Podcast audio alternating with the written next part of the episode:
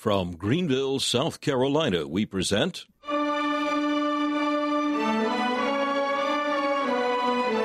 Let the Bible speak.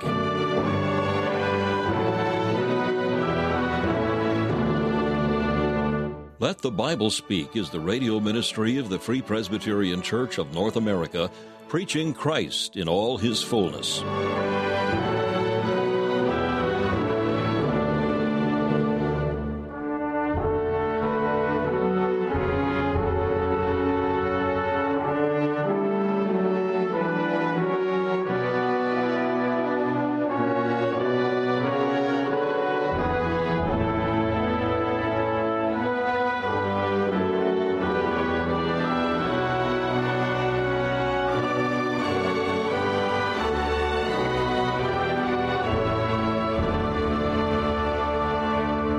Thank you for joining us for another broadcast of Let the Bible Speak, featuring messages preached by Dr. Alan Cairns, founder of Let the Bible Speak Radio Ministries.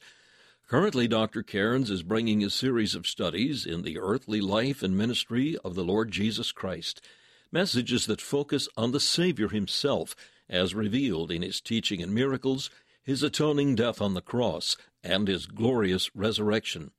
We'll hear from Dr. Cairns in just a few minutes. First of all, we invite you to enjoy this devotional thought from the pen of C.H. Spurgeon, as found in his collection called Morning and Evening. Our text for this morning is in Acts chapter 14 and verse 22. We must through much tribulation enter into the kingdom of God. God's people have their trials. It was never designed by God, when He chose His people, that they should be an untried people. They were chosen in the furnace of affliction. They were never chosen to worldly peace and earthly joy. Freedom from sickness and the pains of mortality was never promised them. But when their Lord drew up the charter of privileges, he included chastisements among the things to which they should inevitably be heirs. Trials are a part of our lot. They were predestinated for us in God's solemn decrees, and bequeathed us in Christ's last legacy. So surely as the stars are fashioned by his hands, and their orbits fixed by him, so surely are our trials allotted to us. He has ordained their season and their place, their intensity, and the effect they shall have upon us. Good men must never expect to escape troubles. If they do, they will be disappointed, for none of their predecessors have been without them. Mark the patience of Job. Remember Abraham, for he had his trials, and by his faith under them he became the father of the faithful. Note well the biographies of all the patriarchs, prophets, apostles, and martyrs, and you shall discover none of those whom God made vessels of mercy, who were not made to pass through the fire of affliction. It is ordained of old that the cross of trouble should be engraven on every vessel of mercy, as the royal mark whereby the king's vessels of honor are distinguished.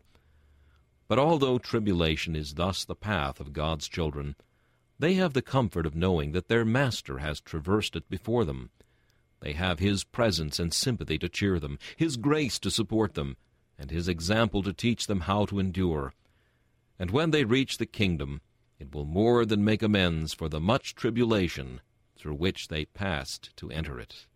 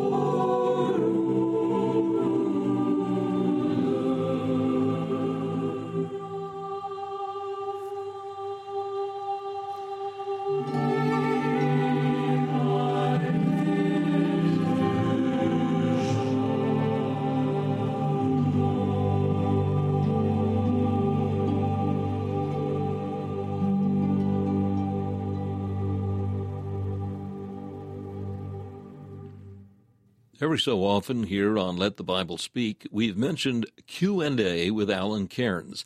These are video clips of Dr. Cairns giving biblical answers to a variety of questions. These include why did Christ have to become a man? Why does a good God allow suffering? Or what is the unpardonable sin? In all, Dr. Cairns responds to over 50 such concerns. All of these video clips are available on the ltbsradio.com website. In addition, we're happy to be able to provide you, free of charge, a DVD containing all of these video portions, about five hours of guidance from God's Word for problems which face the 21st century Christian. You may have a copy simply by requesting it. Just ask for the DVD, Q&A with Alan Cairns, you may email us at info at faithfpc.org. That's info at faithfpc.org. You may call us at 864 244 2408. That's 864 244 2408. Or if you wish, you may write us at Let the Bible Speak, 1207 Haywood Road, Greenville, South Carolina 29615. Again, that's Let the Bible Speak. 1207 Haywood Road, Greenville, South Carolina 29615. Here's an excellent way to provide scriptural answers to family and friends regarding the challenging questions facing believers in this day.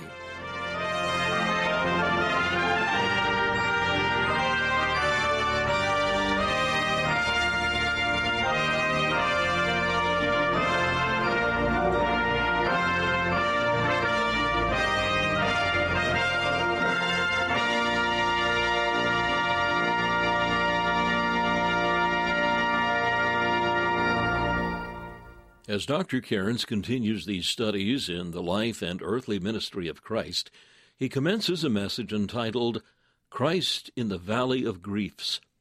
Coming down from the Mount of Transfiguration, the Lord Jesus was confronted by a sorrowing father whose son was possessed by a demon. Unable to find help from the disciples, he turned to Christ with the words, If you can do anything, help us. Jesus turned his question around, saying, if you can believe, all things are possible to him who believes. Then he said, Bring him to me. This scene encapsulates the human condition. In their misery, people find no help in men. The only answer lies in coming to Christ. He alone can meet the needs of broken, sin ravaged hearts. As the Scripture says, with God nothing shall be impossible. Now, here is Dr. Cairns to introduce this message Christ in the Valley of Griefs. We turn this morning as we continue the studies in the life of Christ to Mark's Gospel, chapter 9. Mark's Gospel, chapter 9.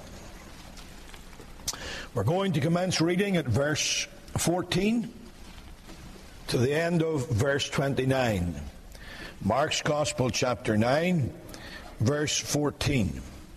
When he came to his disciples, he saw a great multitude about them, and the scribes questioning with them. And straightway all the people, when they beheld him, were greatly amazed, and running to him saluted him. And he asked the scribes, What question ye with them? And one of the multitude answered and said, Master, I have brought unto thee my son, which hath a dumb spirit. And wheresoever he taketh him, he teareth him. And he foameth and gnasheth with his teeth and pineth away. And I spake to thy disciples that they should cast him out, and they could not. He answereth him and saith, O faithless generation, how long shall I be with you? How long shall I suffer you? Bring him unto me. And they brought him unto him. And when they saw him, straightway the Spirit tear him, and he fell on the ground and wallowed foaming.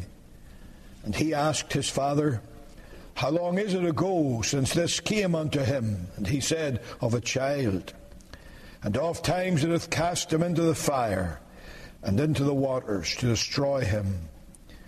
But if thou canst do anything, have compassion on us and help us. Jesus said unto him, If thou canst believe, all things are possible to him that believeth. And straightway the father of the child cried out and said with tears, Lord, I believe. Help thou mine unbelief. When Jesus saw that the people came running together, he rebuked the foul spirit, saying unto him, Thou dumb and deaf spirit, I charge thee, come out of him, and enter no more into him. And the Spirit cried and rent him sore and came out of him. And he was as one dead, insomuch that many said, He is dead. But Jesus took him by the hand and lifted him up, and he arose. And when he was come into the house, his disciples asked him privately, Why could not we cast him out? And he said unto them, this kind can come forth by nothing but by prayer and fasting. Amen. The Lord will add his own blessing to the reading of his precious word for his name's sake. It was a sad sight that met our Lord Jesus on his descent from the Mount of Transfiguration. The disciples were trying in vain to cast an evil spirit out of a boy whose father had brought him for healing. The scribes were gathered around and they were taunting and questioning.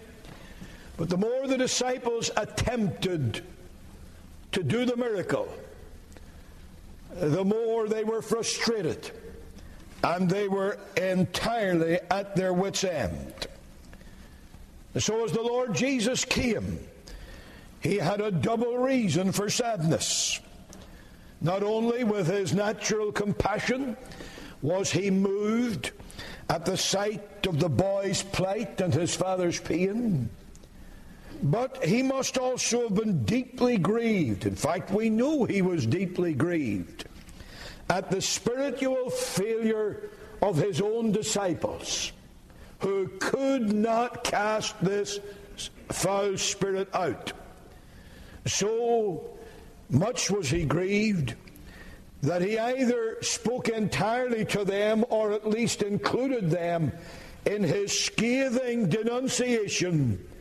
O faithless or unbelieving generation, how long shall I be with you? How long Shall I suffer you? Or, quite colloquially, how long am I going to put up with you?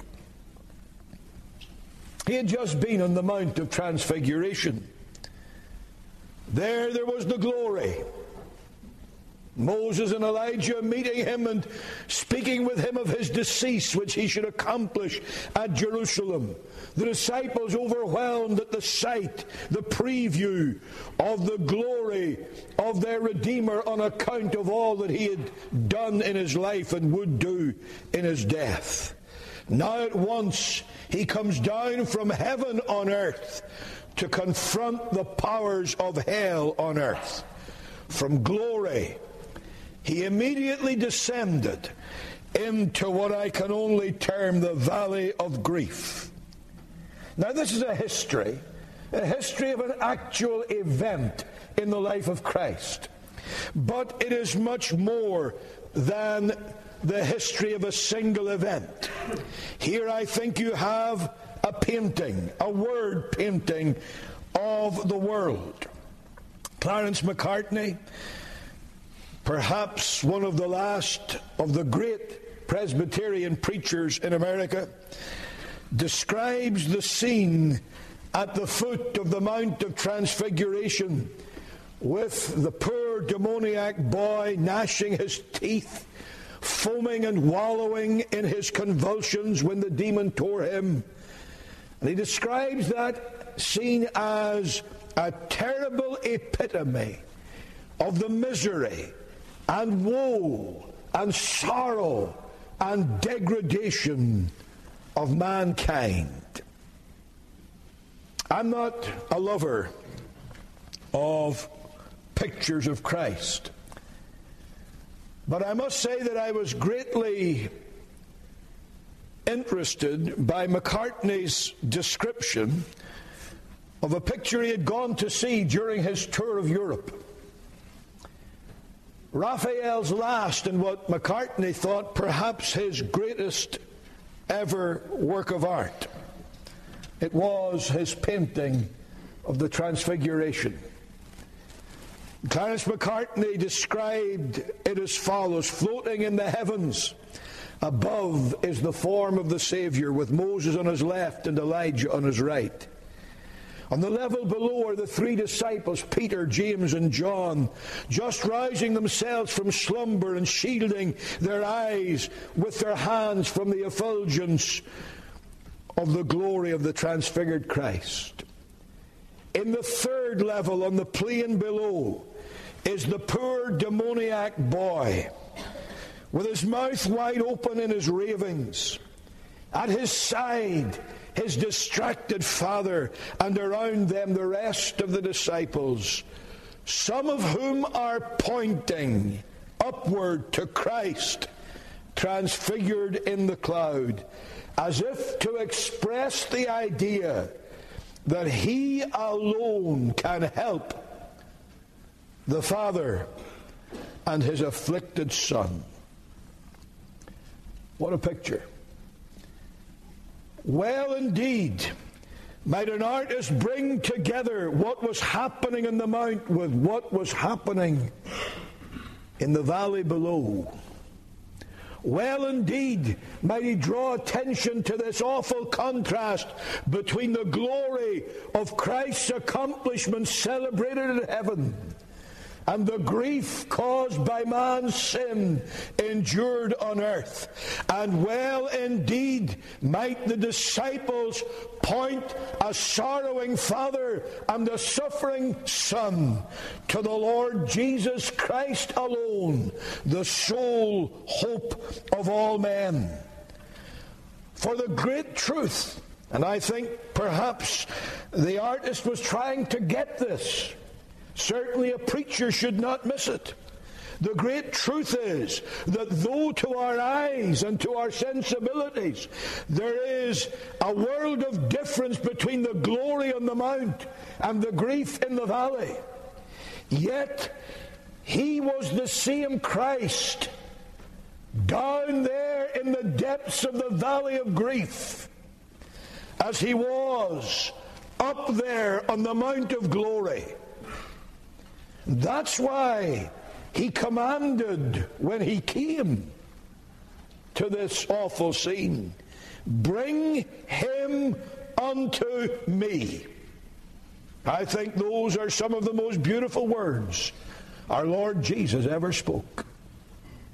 Here are men, both his own disciples and others who were not, distracted with grief and sorrow, at their wits' end not knowing where to turn. And he commands with all his authority and yet with all his compassion Bring him unto me. That was a prospect that very clearly disturbed Satan, for we read in verse 20 when he saw him. That is when the boy inhabited by this foul spirit saw him straightway the spirit tear him, and he fell on the ground, wallowed and wallowed, foaming. Questioning the boy's father, the Lord Jesus asked, How long has he been like this? He says, Since he was a child, and oftentimes this spirit has cast him into the fire, into the waters to destroy him. And then he said, If thou canst do anything, if thou canst do anything, have pity on us. Do what you can. The Lord Jesus Christ's response was penetrating. For verse 23 says, If thou canst believe. Do you notice how he turns it around? In other words, gently but very, very forcibly, the Lord Jesus was saying to this man, Look, it is not a matter if I can do anything. The question is if you can believe. Because, says the Lord Jesus, if thou canst believe, all things are possible to him that believeth. The Father's answer was immediate, it was honest, and it was heartrending. Immediately he says, Lord, I believe. After all, that's why he was there. He came to meet with Christ. He brought his son, we don't know how far or with what difficulty, but he brought him in order that he would meet with Christ. So certainly he could say, I believe. But yet, in his honesty, as he looked at the failure of Christ's disciples, he saw all that they had done, he heard all that they had said, he had listened to their praying and their commanding the devil to come out, and it was all to none effect. He saw their failure. And so, even though he came because he says, Help thou mine unbelief. There is a sermon for Christians that I don't have time to preach. How people's view of Christ is injured and weakened by the failures they see in the lives of his people. Help thou mine unbelief. And you know the beauty of this is that that was good enough for the Savior. This was very imperfect faith. But it was faith. If the Lord Jesus were going to wait until he encountered perfect faith before he would act in our behalf, would he ever act? If he were waiting for perfect faith from you or perfect faith from me, if he were waiting for perfect love or perfect repentance or perfect anything from you or me before he acted, he would never do anything for us. Here, with this distracted father expressing but an imperfect faith, the Lord Jesus immediately acted. He delivered the boy from the devil, from his dumbness, from his deafness. And as Luke tells us, he then gave him back to his father. That's one of the loveliest touches in the story that's given in the three synoptic gospels. The father brought him to Jesus, and he gave him back to him. Again, there's a sermon I haven't time to preach. But you can extrapolate from that a very general biblical truth. Whatever you bring to the Lord Jesus, He gives back to you in better shape than it ever was before, with greater fullness and with greater blessing. He brought His Son to the feet of Jesus, and the Lord Jesus gave Him back fully delivered.